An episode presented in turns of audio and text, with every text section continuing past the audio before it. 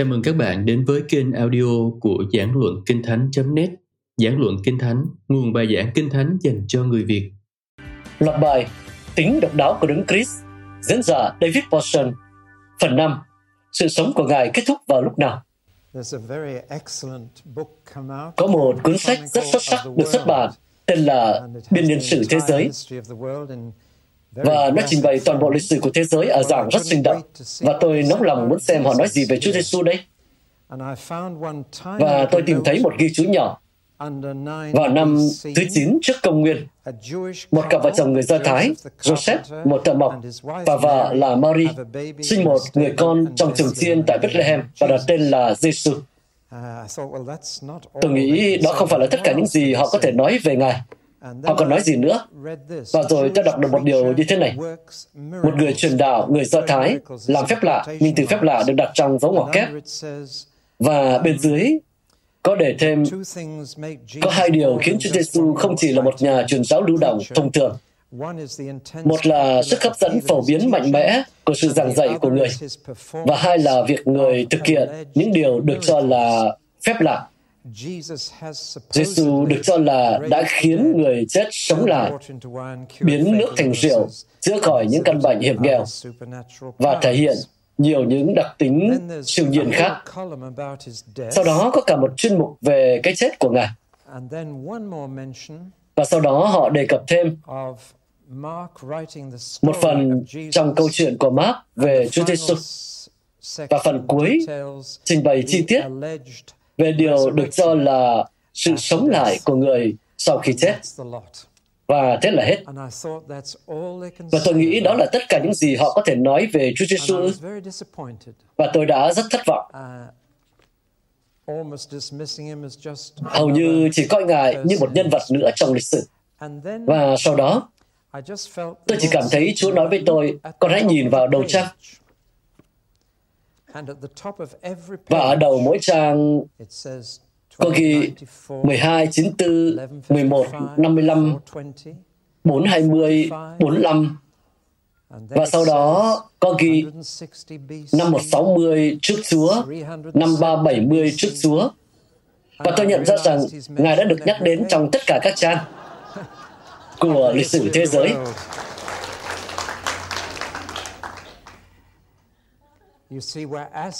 Bạn thấy đó, chúng ta đang hỏi điều gì khiến Chúa Giêsu trở nên độc đáo?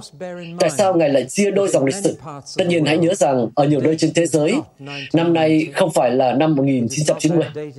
Ở Trung Quốc hay Ả Rập Xê Út thì không phải như vậy. Đây là niên đại trong xã hội phương Tây và các phần của thế giới đã bị ảnh hưởng bởi xã hội phương Tây. Nhưng Ngài là người đã chia đôi dòng lịch sử cho chúng ta. Vậy điều gì đã khiến Ngài trở nên độc đáo? Như tôi đã nói, mọi cuộc đời vĩ đại đều bắt đầu bằng sự sinh ra và kết thúc bằng cái chết. Và giữa chúng ta có thể nhìn vào những gì người đó đã nói, những gì người đó đã làm, và người đó là người như thế nào. Nhưng nếu đó là tất cả những gì chúng ta có thể nói về Chúa Giêsu, thì chúng ta vẫn còn dấu hỏi. Ngài là ai? Không ai thực sự biết. Có phải Ngài thực sự chỉ là một con người? Có phải Ngài là một con người phi thường? Ngài có phải là một con người độc nhất không? Ngài có hơn là một con người không? Chúng ta sẽ không biết. Trừ khi có nhiều điều hơn có thể nói về Chúa Giêsu hơn những gì tôi đã nói với bạn. Và quả thật, có rất nhiều điều hơn nữa. Khi Ngài chết, Đức Chúa Trời đã không làm điều gì để minh oan cho Ngài. Và vì vậy, sự việc trông có vẻ như Ngài là một kẻ mạo danh. Tuy nhiên, các môn đệ đã biết Ngài không thể chấp nhận rằng Ngài là một kẻ lừa dối. Họ không thể chấp nhận rằng Ngài bị mất trí. Họ đã nghĩ Ngài là Đấng Christ, con của Đức Chúa Trời hằng sống. Nhưng chuyện xảy ra với Ngài bây giờ khiến họ có vẻ như đã nhầm và không còn có cách giải thích nào khác. Và nếu đó là kết thúc của câu chuyện thì chúng ta sẽ không biết. Nhưng tôi muốn chỉ ra rằng Chúa Giêsu đã báo trước về cái chết của mình. Thậm chí cả thời điểm và cách thức Ngài sẽ chết. Ngài nói rằng ta sẽ không bị ném đá hay quăng xuống vách đá, ta sẽ bị đóng đinh. Và chúng ta đang đi lên thành Jerusalem. Ngài đã quyết định chết. Ngài nói, không ai có thể lấy đi sự sống của ta, ta tự phó sự sống của mình và ta sẽ nhận lại. Ngài không chỉ dự đoán cái chết của mình, Ngài đã sắp xếp chuyện đó. Và càng đọc câu chuyện, bạn sẽ càng nhận ra rằng Ngài không phải là một nạn nhân bất lực. Ngài đã tự sắp xếp cho cái chết của mình. Và hơn nữa, Ngài giải thích cho họ. Ngài nói đó là sự chuộc tội cho nhiều người. Vâng, tiền chuộc là cái giá phải trả để giải thoát một người khỏi những kẻ bắt cóc. Và Ngài giải thích cái chết của mình là cái giá phải trả. Đó là điều cần thiết để giải phóng con người khỏi một kẻ bắt cóc. Đó là cách Ngài giải thích chuyện đó. Vì vậy, rõ ràng Ngài biết điều gì sẽ xảy ra và cố tình chọn cái chết.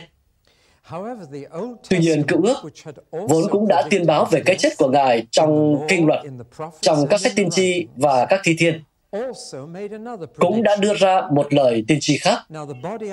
Vâng, thân thể mà tôi đang dùng để nói chuyện với bạn bây giờ là một thân thể mà một ngày nào đó sẽ thối rữa. Và rất nhanh, chỉ trong vòng 3 hoặc 4 ngày, sẽ trở thành một đống hỗn độn, hôi thối, thối rữa mà bạn không muốn nhìn vào, hoặc chạm, hoặc ngửi.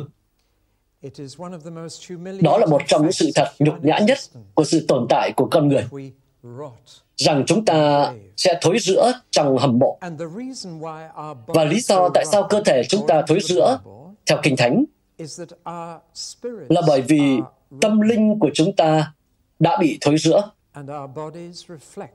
và thân thể của chúng ta phản ánh trạng thái của tâm linh của chúng ta.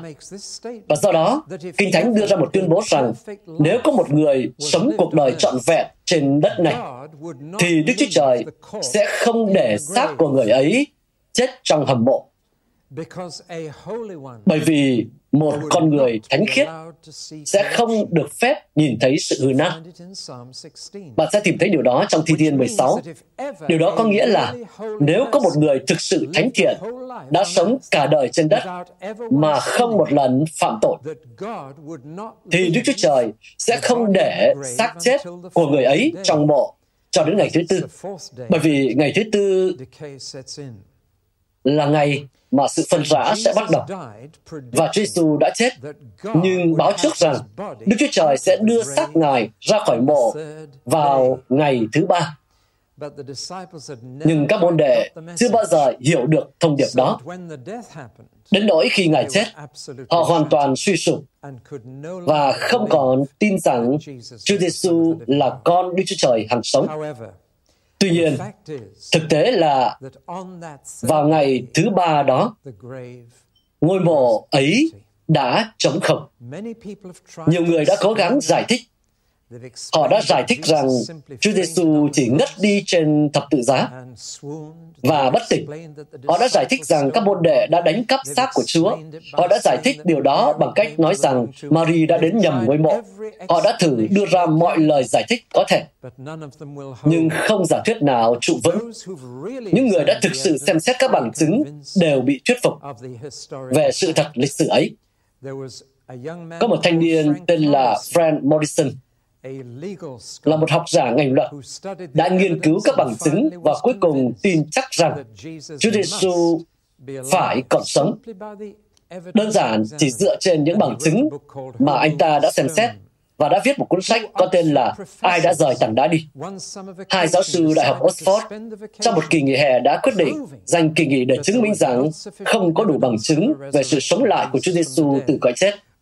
Khi họ gặp lại nhau vào đầu học kỳ tháng 10 ở Oxford, một giáo sư đã nói với người kia, tôi rất ngại để nói với anh rằng trong kỳ nghỉ hè, việc xem xét các bằng chứng đã thuyết phục tôi rằng Chúa Giêsu đã thực sự sống lại từ cõi chết. Vì vậy chúng ta không còn có thể viết cuốn sách đó cùng với nhau được. Vị giáo sư kia nói, anh không biết tôi đã nhẹ nhõm như thế nào khi nghe anh nói điều đó đâu. Chúng ta vẫn có thể viết cuốn sách đó chung với nhau. Và hai giáo sư ấy đã viết cuốn sách chứng minh rằng bằng chứng lịch sử cho việc Chúa Giêsu sống lại từ cõi chết có bằng chứng về sự sống lại từ cõi chết của Chúa Giêsu nhiều gấp một nghìn lần so với bằng chứng về cuộc xâm lược nước Anh của Julia Caesar. Là điều xảy ra vào khoảng năm 44 trước công nguyên hay đâu đó gần đấy. Và mọi người vẫn vui lòng tin vào việc Julius Caesar đã xâm chiếm nước Anh. Nhưng họ không vui lòng tin vào việc Chúa Giêsu sống lại từ cõi chết. Tại sao không? Có một lý do rất đơn giản. Nếu tôi tin rằng Julia Caesar đã xâm chiếm nước Anh vào năm 44 trước công nguyên, tôi vẫn có thể tiếp tục sống theo cách mà tôi đã sống trước đây. Và chuyện đó không thay đổi bất cứ điều gì. Nhưng nếu tôi tin rằng Chúa Giêsu đã sống lại từ cõi chết, thì mọi thứ đều thay đổi. Và cuộc sống của tôi không thể nào giống như trước nữa. Tôi đã phát hiện ra rằng người ta tin vào những gì họ muốn tin. Vấn đề không phải ở bằng chứng, mà là sự lựa chọn. Và nếu người ta không muốn tin vào điều gì đó, họ sẽ không tin, ngay cả khi bạn cung cấp cho họ tất cả các bằng chứng. Khi chúng ta nói Chúa Giêsu sống lại từ kẻ chết, chính xác thì chúng ta muốn nói điều gì? Điều quan trọng là chúng ta hiểu những gì chúng ta muốn nói. Chúng ta không có ý là Ngài đã tỉnh táo và hoạt động trở lại. Tuy nhiên, đó là điều mà nhiều người nghĩ. Chúa Giêsu vẫn hoàn toàn ý thức và hoàn toàn tích cực hoạt động giữa cái chết và sự phục sinh của Ngài. Nhưng bạn chưa bao giờ nghe về điều đó. Bạn có biết tại sao không? Bởi vì hầu hết các buổi lễ trong tuần thánh kết thúc vào thứ sáu và bắt đầu lại vào sáng chủ nhật. Vì vậy, không có người nói với bạn về những gì Ngài đã làm vào thứ bảy. Bạn đã bao giờ để ý thấy điều đó chưa? Nhưng Kinh Thánh thì có. Führer đã cho chúng ta biết là Chúa Giêsu đã làm gì giữa cái chết và sự sống lại của Ngài. Và chắc chắn ông đã biết điều đó khi gặp Chúa Giêsu phục sinh vào Chúa Nhật phục sinh đầu tiên. Chúng ta không biết họ đã gặp nhau ở đâu hoặc họ đã nói chuyện gì. Và tôi sẽ suy đoán ngay đây. Nhưng tôi nghĩ rằng tôi đang gần sự thật. Chúa Giêsu gặp Führer và Führer hỏi, Chúa Giêsu, Ngài đã ở đâu trên đất vậy? Và Chúa Giêsu nói rằng, ta không ở trên đất, ta đã ở âm phủ, thế giới của người chết. Và Führer nói, vậy Ngài đã làm gì ở dưới âm phủ vậy? Và Chúa Giêsu nói rằng ta đã giảng. Và Führer hỏi, rao giảng ạ, à? cho ai nữa cơ? Ta đã rao giảng cho tất cả những người bị chết chìm trong trận lụt thời Noe. Vâng, đó thật là một mẫu thông tin khác thường. Và bạn sẽ tìm thấy nó trong chương 3 của thư Führer trong tân ước của bạn. Vì thế, Chúa Giêsu hoàn toàn tích cực, có ý thức và giao tiếp với người khác giữa cái chết và sự sống lại của Ngài. Sự sống lại không có nghĩa là Ngài trở nên hoạt động và có ý thức trở lại, mà là Ngài trở lại có ý thức và hoạt động trong thế giới này. Đó là điều đầu tiên chúng ta cần làm sáng tỏ. Điều thứ hai chúng ta cần làm sáng tỏ là sự sống lại của Chúa Giêsu không phải là một sự hồi sinh. Có nhiều người đã được hồi sinh từ cõi chết. Một người bị chết chìm hay chết đuối có thể được hồi sinh bởi hô hấp nhân tạo. Bạn bơm khí vào phổi cho họ đặt miệng của bạn vào miệng của họ, bịt mũi và hà hơi vào họ, và họ được hồi sức. Hoặc một người trên bàn mổ có thể đã chết lâm sàng, tim bị ngừng đập, nhưng vẫn có thể được hồi sinh bằng cách đập mạnh vào lồng ngực hoặc bơm canxi vào cơ tim hoặc đặt các điện cực lên ngực và gây sốc cho họ và họ được hồi tỉnh. Chuyện đó thường xuyên xảy ra. Nhưng Chúa Giêsu không phải là được hồi sinh. Con trai của người quả phụ ở Nain đã được hồi sinh. Con gái của Jairus đã được hồi sinh. Lazarus đã được hồi sinh. Nhưng Chúa Giêsu thì không. Ý tôi là gì? Ý tôi là trong tất cả những trường hợp khác, bao gồm cả những trường hợp ngày nay, người ta trở lại cơ thể cũ của họ, để rồi sẽ chết một lần nữa. Lazarus đã chết một lần nữa. Con trai người quả phụ ở Nain đã chết lần nữa. Họ đã được hồi sinh và có cơ thể cũ hoạt động trở lại. Nhưng Chúa Giêsu thì không phải là đã được hồi sinh. Cơ thể mà Ngài mang theo vào ngôi mộ không phải là cơ thể mà Ngài mang theo khi ra khỏi mộ. Nếu đúng như vậy, thì trang phục quấn xác của Chúa sẽ phải được mở ra nhưng chúng đã chưa được mở ra. Và đó là lý do tại sao rằng khi nhìn thấy vải liệm, đã tin vì biết rằng chưa có ai chạm đến xác chết ấy. Những tấm vải liệm quấn quanh thi thể vẫn còn nằm bẹp và trống rỗng. Cơ thể cũ đã hoàn toàn biến mất. Thân thể mà Chúa Giêsu mang theo ra khỏi mộ là một thân thể hoàn toàn mới, dù vẫn có một vài đặc điểm như cũ, bao gồm cả các dấu đi. Nhưng đó là một thân thể mới, không bao giờ chết nữa. và không già đi. Bạn có thực sự nghĩ rằng bây giờ Chúa Giêsu là một người hưu trí, già yếu không? Tất nhiên là không rồi. Nhưng nếu bạn nghĩ thấu đáo những ẩn ý, bạn sẽ nhận ra điều mà tôi đang muốn nói. Hãy để tôi nói rõ cho bạn bằng cách hỏi bạn một câu. Bạn nghĩ Chúa Giêsu lấy quần áo phục sinh từ đâu? Bạn chưa bao giờ nghĩ về điều đó, đúng không? Đa số các bạn chưa nghĩ. Bạn có nghĩ rằng Ngài đi khắp nơi mà hoàn toàn trần truồng không? Ngài đã để lại trong mộ tất cả trang phục của mình. Vậy Ngài lấy quần áo mới từ đâu? Có ai đó thương hại Ngài và cho Ngài ít quần áo cũ không? Hay Ngài đợi công ty Mark và Spencer mở cửa và đến với thiên sứ Michel? Không, chính Đức Chúa Trời đã tạo ra một cơ thể mới cho Ngài, cũng đã tạo ra trang phục mới cho Ngài. Nói cách khác, những gì tôi đang nói là thế này. Trong sự phục sinh của Chúa Giêsu, một điều đã xảy ra mà chỉ có một Đức Chúa Trời đấng tạo hóa mới có thể làm được. Một sự hồi sức có thể được thực hiện bởi con người, nhưng một cơ thể mới sẽ không bao giờ già và chết nữa, thì chỉ có thể được thực hiện bởi một Đức Chúa Trời đấng tạo hóa, người có thể tạo ra thứ gì đó từ không có gì. Bạn có đồng ý với tôi không? Do đó, sự sống lại của Chúa Giêsu là điều mà chỉ có Đức Chúa Trời mới có thể làm được. Và ý nghĩa của điều đó sẽ khiến bạn choáng ngợp. Bạn có nhận ra tại sao chuyện đó lại xảy ra vào ngày Chủ nhật không? Vì Chủ nhật là ngày thứ 8 trong tuần. Và ý nghĩa của điều đó là gì? Đức Chúa Trời là đấng sáng tạo đã tạo ra vũ trụ trong 6 ngày. Chúng ta không biết những ngày đó dài bao lâu.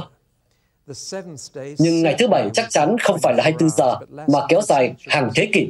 Vì vậy, Kinh Thánh không ràng buộc phải tin những ngày khác có 24 giờ. Nhưng Ngài đã tạo ra thế giới trong 6 ngày.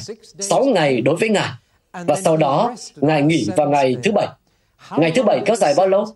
Nó kéo dài suốt thời cựu ước.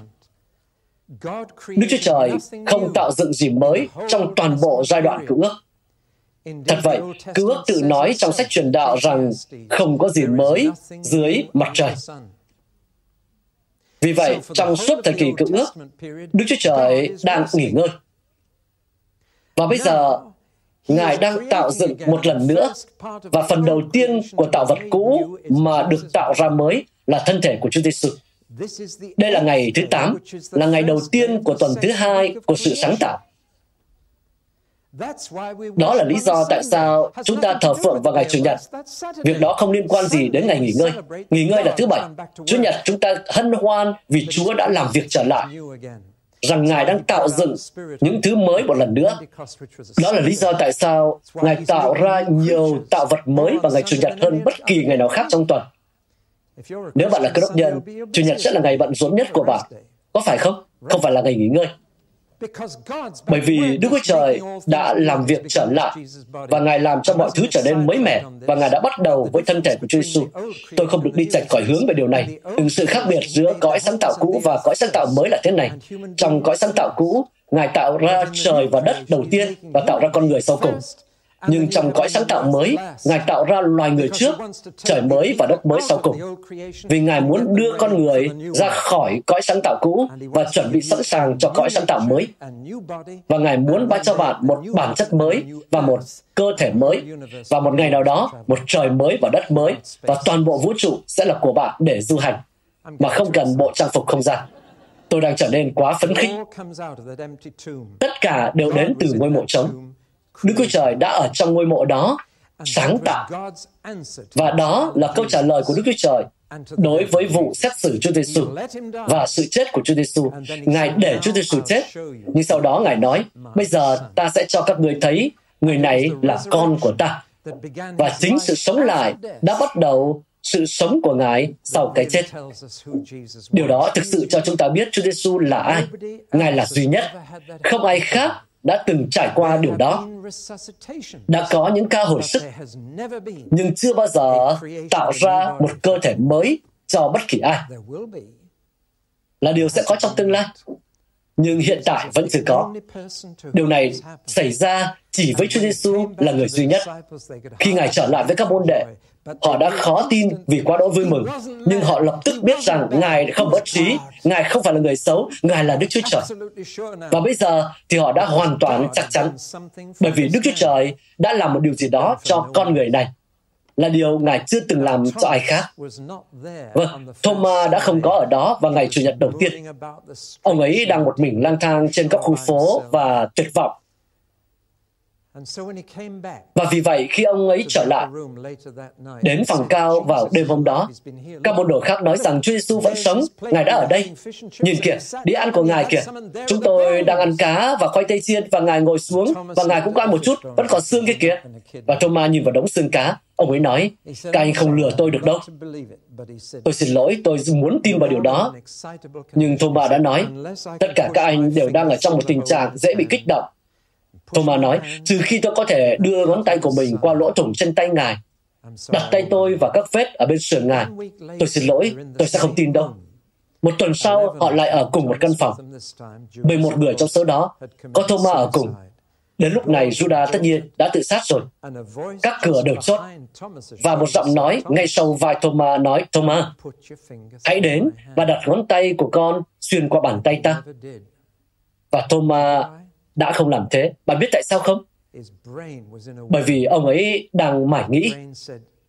Ông ấy nghĩ, làm sao Ngài biết tôi đã nói gì? Ngài không ở trong phòng vào Chủ nhật tuần trước. Làm sao Ngài biết tôi đã nói gì? Và bộ não nhỏ bé của Thomas nói rằng chỉ có một người có thể biết tất cả những gì tôi đã nói là đấng vô hình nhưng hiện diện. Và Thomas được phước là người đầu tiên đã nói về Chúa Giêsu bằng một từ mà tự thân từ ấy có nghĩa là Đức Chúa Trời. Lạy Chúa và Đức Chúa Trời tôi. Ngay cả Führer cũng không làm được điều đó. Führer nói câu, Ngài là con của Đức Trời hằng sống, nhưng Thomas là người đầu tiên sử dụng từ Đức Chúa Trời mà không có mạo từ xác định để nói về người thợ mộc từ Nazareth. Và đó là điều đã thuyết phục họ. Trong sáu tuần tiếp theo, Chúa Giêsu hiện ra và biến mất, cho đến khi họ nhận ra rằng thực ra khi họ không thể nhìn thấy Ngài, thì Ngài vẫn đang ở bên. Ngài đang cai cho họ khỏi các giác quan của họ. Để rồi sáu tuần sau, Ngài có thể nói điều phi thường nhất với họ. Ngài đã nói, đã đến giờ rồi, ta đi đây. Ta sẽ trở về nhà với cha ta. Nhưng đừng lo, ta sẽ luôn ở bên các con. Vâng, thật là một điều đáng lạ khi một người nói, tạm biệt nhé, tôi đang về nhà đây. Đừng lo, tôi không đi đâu. Tôi sẽ ở bên các bạn cho đến ngày tận thế. Và điều kinh ngạc là khi cuối cùng họ vẫy tay tạm biệt Ngài, thì họ đã vô cùng vui mừng. Sáu tuần trước đó, họ đã tan nát cõi lòng khi nghĩ rằng đây là lần cuối cùng họ thấy Ngài. Còn bây giờ, họ tràn ngập niềm vui. Và Ngài đã lên thiên đường. Người đầu tiên đi vào vũ trụ. Chưa ai khác từng vào vũ trụ. Đừng tin tất cả những câu chuyện trên báo nói rằng con người đã vào vũ trụ. Chưa ai từng được vào vũ trụ ngoại trừ Chúa Giêsu và Eli và Henoch. Tất cả những người mà bạn đọc rằng vào vũ trụ đó, thực ra là họ chỉ vào bộ đồ du hành vũ trụ thôi, là cái giữ bầu khí quyển của trái đất ở bên trong nó.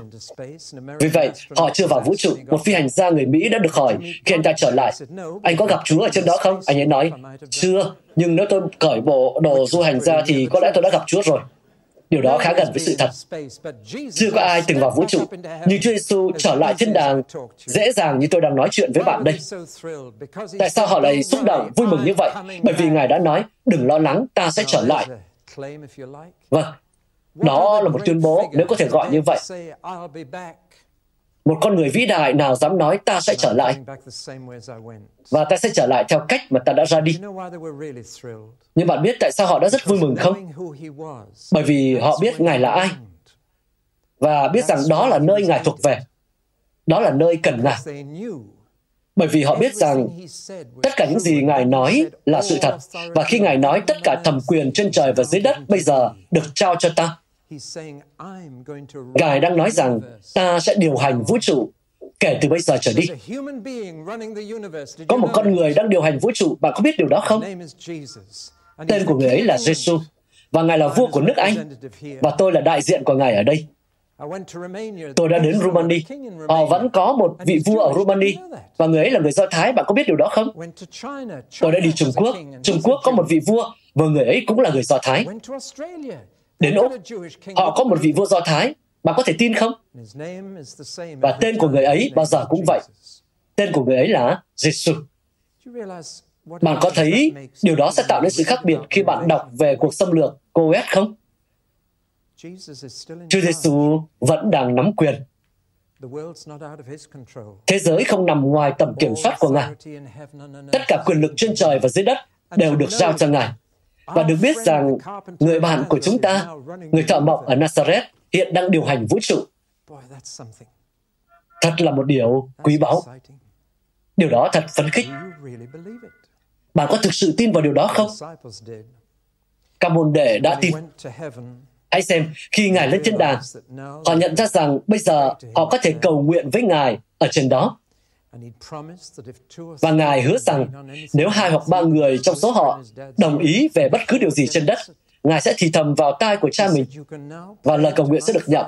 Ngài nói bây giờ các ngươi có thể cầu nguyện với cha ta và sử dụng danh của ta. Chỉ cần nói với Ngài, khi cầu nguyện hãy nói với cha rằng các ngươi biết ta. Vâng, điều đó thật quyền năng, phải không?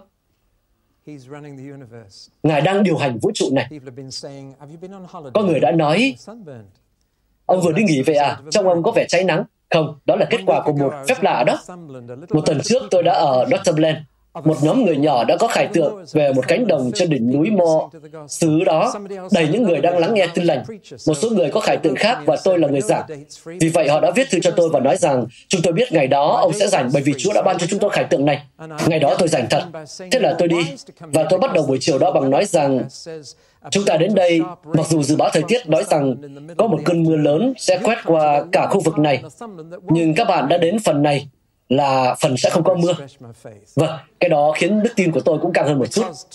Bởi vì 10 phút trước khi tôi phải giảng vào tuần trước đó, bầu trời chuyển sang màu đen, từ chân trời này sang chân trời kia, và vành đai mưa đến thẳng từ rừng Tây Nam. Và chúng tôi đang ở gần Otterburg trên đỉnh núi Mò. Không thể nhìn thấy một ngôi nhà khác trong vòng một dặm từ bất cứ chỗ nào. Và tôi nói, không có chương trình cho thời tiết mưa đâu nhé. Nếu Chúa ở trong việc này, thì Ngài cũng sẽ chịu trách nhiệm về việc đó. Và mặc dù họ đã mang cho tôi mũ áo, tôi đã xếp tất cả vào cốp xe, và tôi nói rằng tôi sẽ không chạm vào chúng. Nhưng cơn mưa ngày càng đến gần hơn, và tôi đang nghĩ, và tôi đang ngồi trên một chiếc xe tải có khớp nối. Tôi nhìn lên trời và nói, Chúa ơi, con xin Ngài. Ngài đã làm điều này nên xin Ngài hãy chia nhỏ đám mây đó, xin tách nó ra. Và đám mây đó mở ra ở giữa. Và tôi nói, Chúa ấy tại sao? Và tôi thấy đám mây ấy, cái khe hở đấy càng ngày càng lan rộng hơn. Và khi tôi đứng dậy để giảng vào chiều thứ Bảy tuần trước, tôi đã giảng ở dưới nắng trong 3 giờ tiếp theo. Và chúng tôi nhìn mưa rơi xuống thung lũng bên này, bên này, bên kia. Vì vậy đây là lý do tại sao tôi bị cháy nắng. Đó chỉ là giao giảng dưới cái tầng trời nơi Đức Chúa Giêsu điều khiển vũ trụ. Đó là lý do tại sao chúng ta vui mừng vì Ngài đã ra đi. Tôi rất vui mừng vì không thể giữ Ngài ở đây. Sẽ tốt hơn cho chúng ta nếu Ngài thực sự ở trên đó. Thực sự là như vậy đó. Bởi vì nếu Chúa Giêsu vẫn còn trên đất, bạn nghĩ bạn có thể thường xuyên đưa Ngài đến xứ Ashford này của chúng ta không? Có lẽ một lần vào dịp trăng xanh nhỉ? Nhưng bây giờ, Ngài đã sai Đức Thánh Linh của Ngài để thay thế Ngài. Bao lâu thì bạn có thể có Thánh Linh của Ngài ở Ashford? Mỗi ngày. Điều đó tốt hơn cho các ngươi. Chúa đã nói như vậy. Vì vậy, các môn đồ đã rất vui mừng khi Ngài ra đi. Nhưng Ngài đã hứa sẽ trở lại. Và điều đó có ý nghĩa to lớn. Ngài không chỉ lên đó để cầu nguyện cho chúng ta, để điều hành vũ trụ cho chúng ta, mà giờ đây Ngài còn nắm quyền tổng thể. Khi nữ hoàng Elizabeth đệ nhị đăng quang tại tu viện Westminster, Đức Tổng giám mục đã đội vương miện cho bà và nói những lời này. Hãy mang vương miện này cho đến khi đấng mà vương miện này thuộc về sẽ đến. Bạn thấy đó, nữ hoàng của chúng ta đang đeo trang sức của người khác. Vì trang sức ấy thuộc về Chúa Giêsu. Ngài sẽ trở lại để tiếp quản các chính phủ trên thế giới. Ngài sẽ chỉ cho chúng ta cách điều hành thế giới. Có một lời hứa rằng Ngài sẽ mang lại công lý và hòa bình. Rằng các quốc gia sẽ không còn học chiến tranh nữa, rằng họ sẽ rèn gươm thay lưỡi cày và lấy giáo thành lưỡi liềm khi Ngài trở lại. Chúng ta đã thử làm điều đó mà không có Ngài, và chúng ta không thể. Nhưng Ngài sẽ làm điều đó. Đây là một trong những điều nghiêm túc nhất. Bây giờ chúng ta biết rằng khi Ngài nói ta sẽ phán xét loài người, thì đó là sự thật. Đức Chúa Trời sẽ không phán xét chúng ta. Vâng, một số người nghĩ rằng thật bất công nếu Đức Chúa Trời phán xét chúng ta. Chúng ta có thể nói với Đức Trời rằng, Đức Trời ơi, Ngài không biết làm người là như thế nào. Ngài không biết bị cám dỗ là như thế nào. Ngài không biết cảm giác được sinh ra ngoài giá thú là như thế nào. Ngài không biết cảm giác bị oan sai, bị ép nhận tội mình chưa bao giờ phạm là như thế nào. Ngài không biết cảm giác đói và khát là như thế nào. Đến mức đói đến mức phải đi ăn trộm. Ngài không biết điều đó như thế nào. Nhưng vào ngày phán xét, người ta sẽ thấy đó là Chúa Giêsu ở trên ngày phán xét họ sẽ không nói những điều đó nữa. Bởi vì ngài biết tất cả những điều đó là như thế nào. ngài đã từng ở đây. Và bạn có nhận ra rằng vào ngày đó tất cả những nhân vật vĩ đại trên thế giới sẽ đứng trước mặt Chúa Giêsu để khai trình với Ngài. Thật dễ dàng để đi đến nhà thờ và đọc kinh tiên kính và nói rằng từ đó Ngài sẽ trở lại để phán xét người sống và kẻ chết nhưng hãy suy nghĩ kỹ lưỡng những hàm ý của điều đó. Bà Thatcher sẽ đứng trước Chúa Giêsu để bị phán xét. Đây Kinnock cũng vậy. Gorbachev cũng thế. Bush cũng vậy. Saddam Hussein cũng thế. Tất cả họ sẽ đứng trước Chúa Giêsu. Bà có biết rằng chính Muhammad sẽ đứng trước mặt Chúa Giêsu để chịu phán xét không? Và Đức Phật sẽ đứng trước Chúa Giêsu để bị phán xét và khổng tử sẽ đứng trước Chúa Giêsu để bị phán xét. Đó là điều Ngài nói Ngài sẽ trở lại để làm, để quyết định tương lai vĩnh cửu của mỗi con người. Và bạn sẽ đứng trước mặt Chúa Giêsu để chịu phán xét. Đây là một phần của toàn bộ sự thật về Chúa Giêsu. Đây là phần mà bộ môn tôn giáo so sánh không muốn nghe. Bạn có nghe không? Rằng mọi người khác sẽ bị chính Chúa Giêsu phán xét. Đó là những gì Ngài đã nói. Muôn dân sẽ đứng trước mặt ta, và ta sẽ tách chúng ra như một người chăn tách chiên ra khỏi dê. Ta sẽ đưa ra những quyết định lớn. Hơn nữa, điều đó có nghĩa là Chúa Giêsu sẽ chấm dứt thế giới.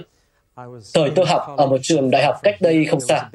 Có một chiếc máy tính lớn và một sinh viên đang làm việc với nó. Và tôi nói, bạn đang làm gì vậy? Và anh ta nói, tôi đang tính ngày tận thế. Tôi đã nói, tính ra chưa? À, thì chỉ cần cung cấp dữ liệu về dân số, dữ liệu về nhiên liệu, nạn phá rừng, nạp vào tất cả những dữ liệu này và xác định được lúc nào thì thời điểm Omega sẽ đến. Khi chúng ta không thể tiếp tục hỗ trợ sự sống trên hành tinh trái đất nữa, và tôi nói, thế đã xác định được ra ngày chưa? Anh ta nói, 2050. Tôi nói đó chính là những ngày mà một chiếc máy tính của Mỹ ở Viện Công nghệ Massachusetts đã tính ra, một trong những viện công nghệ hàng đầu trên Đại Tây Dương. Và họ đã đưa ra mốc thời gian là năm 2050, rằng trừ khi chúng ta bằng cách nào đó có thể ngăn chặn đà gia tăng dân số, hoặc khám phá ra những nguồn năng lượng mới, hoặc làm điều này hay điều kia, còn không thì năm 2050 là tất cả những gì chúng ta có, chỉ 60 năm nữa thôi. Và khi ấy thế giới sẽ đến hồi kết. Chúng tôi đã đến ở cuối con đường ở dưới một trạm hạt nhân và có những người phụ nữ sống ở đó. Họ rất sợ rằng ai đó sẽ bấm nhầm nút và mang đến một vụ diệt chủng hạt nhân kết thúc lịch sử. Tôi không muốn chế giễu bất kỳ ai, nhưng hãy lắng nghe này. Tôi không hoảng sợ về nạn diệt chủng hạt nhân hoặc về môi trường tại vì không con người nào có thể đặt ngón tay của mình lên nút để đưa đến ngày tận thế. Đã có một ngón tay ở trên nút rồi. Và ngón tay ấy là của Chúa Giêsu, người thợ mộc từ Nazareth. Hay theo thuật ngữ của Kinh Thánh, chỉ mình Ngài mới xứng đáng mở những ấn của cuộn sách mà Đức Chúa Trời đã viết trước về lịch sử nó bao gồm sự ô nhiễm của các đại dương. Nó bao gồm cái chết của một phần ba nhân loại do một căn bệnh không thể kiểm soát. Nó bao gồm nhiều những tính chất khác nữa. Tất cả đều có ở trong cuốn sách của Chúa. Và Chúa Giêsu là người sẽ mở các cuộn sách và bắt đầu đếm ngược lịch sử thế giới. Bạn có thực sự tin điều đó? Bởi vì nếu bạn như thế, điều đó sẽ chữa trị rất nhiều nỗi sợ hãi của bạn. Chúa Giêsu đang kiểm soát lịch sử. Đấng đã sống lại từ cõi chết và lên trời là đấng sẽ trở lại để kết thúc lịch sử, để phán xét loài người. Đó là câu chuyện về cuộc sống của Ngài sau khi chết. Và tin vui là Ngài sẽ khánh thành một thời đại mới. Bạn sẽ nghe nhiều về Christ giả và cứu thế giả nói về thời đại mới. Chỉ có một thời đại mới. Thời đại sẽ đến. Và chính Chúa Giêsu, người thợ mộc ở Nazareth, sẽ khai mở thời đại mới đó. Bởi vì Ngài là Omega. Ngài là cuối cùng. Ngài là người sẽ hoàn thành tất cả. Mục đích và ý định của Đức Chúa Trời là nhóm lại mọi sự trong đấng Christ. Không phải trong bất kỳ tôn giáo nào, nhưng trong đấng Christ. Bạn có biết rằng Chúa Giêsu có tới 250 danh xưng và tước hiệu không? Một bài luyện rất tốt khi tĩnh nguyện là tìm tất cả những danh xưng và tước hiệu của Ngài. Tôi thấy hầu hết đều kẹt ở con số 35. Nhưng Ngài có tới 250 danh xưng và tước hiệu. Người Hồi giáo khoe rằng Thánh Allah có 90 tên gọi, nhưng Đức Chúa Giêsu có tới 250. Không ai khác trong lịch sử từng có nhiều danh xưng và tước hiệu như vậy. Bởi vì không ai khác xứng đáng. Và một trong số đó là Ngài là Alpha và Omega. Đầu tiên và cuối cùng. Tôi đã nói chuyện với bạn trong cuộc nói chuyện này về cuộc sống của Ngài sau khi chết. Và cuộc sống ấy tiếp tục cho đến tận cùng của lịch sử và vượt qua sự kết thúc của lịch sử.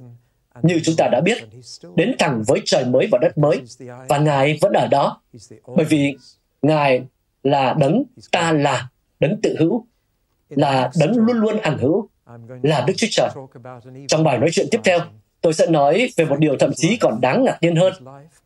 Về thực tế, của sự sống của Ngài trước khi Ngài được sinh ra. Bởi vì nếu bạn muốn nghe toàn bộ sự thật về cuộc đời của Chúa Giêsu, bạn phải bắt đầu từ rất lâu trước khi Ngài sinh ra. Và bạn phải đến tận cuối, ở cuối con đường. Con đường ở phía trước đó rất lâu sau khi Ngài chết. Bởi vì sự sống của Ngài dài như vũ trụ. Và đó là sự thật. Đó là lý do tại sao Ngài là đường đi và sự sống nhưng chúng ta sẽ tạm dừng ở đây. Các bạn vừa nghe xong bài giảng được phát trên kênh audio của giảng luận Kinh Thánh. Kênh nhằm cung cấp cho các tín hữu và tôi tớ Chúa người Việt những bài giảng chọn lọc của các diễn giả kinh điển trong những thời đại khác nhau. Để biết thêm thông tin về chúng tôi, xin vui lòng truy cập trang web giảng luận kinh thánh.net. Xin chào và hẹn gặp lại các bạn trong những bài giảng tiếp theo.